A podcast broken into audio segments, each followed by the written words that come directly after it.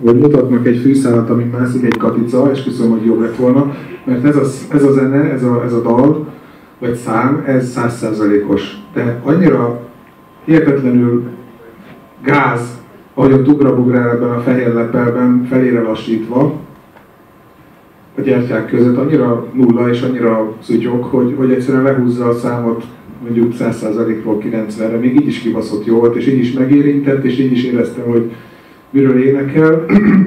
Annak ellenére, hogy nem értem a szövegét, de egyszerűen ez az, amiről az elején beszéltünk, hogy a zene az az egy olyan nyelv, amit, amit, amit nem kell érteni. De, de ilyen klipet csinálni hozzá, komolyan mondom. És azt, hogy elképzelem azt, ezt úgy, úgy vették fel, hogy, hogy kétszeresére gyorsítják a zenét, és akkor ő azt átogja ilyen kurva gyorsan, és aztán visszalassítják felére, és ettől ilyen nagyon lebegős, meg álomszerű az egész. Csak hát, hogy milyen mókás, amikor ezt felveszik, hogy és akkor a tyúkra ugrál. Szerintem ilyen a líra, amikor a legjobban adják elő. Tehát, hogy így nagyon-nagyon, hogy van egy láthatatlan határ a, a líraian szép, meg a szétfolyós nyálas között.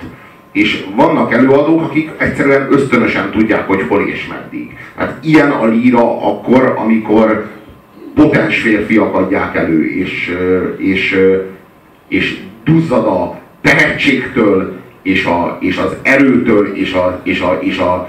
Fúj, de gusztustalan hajtagban.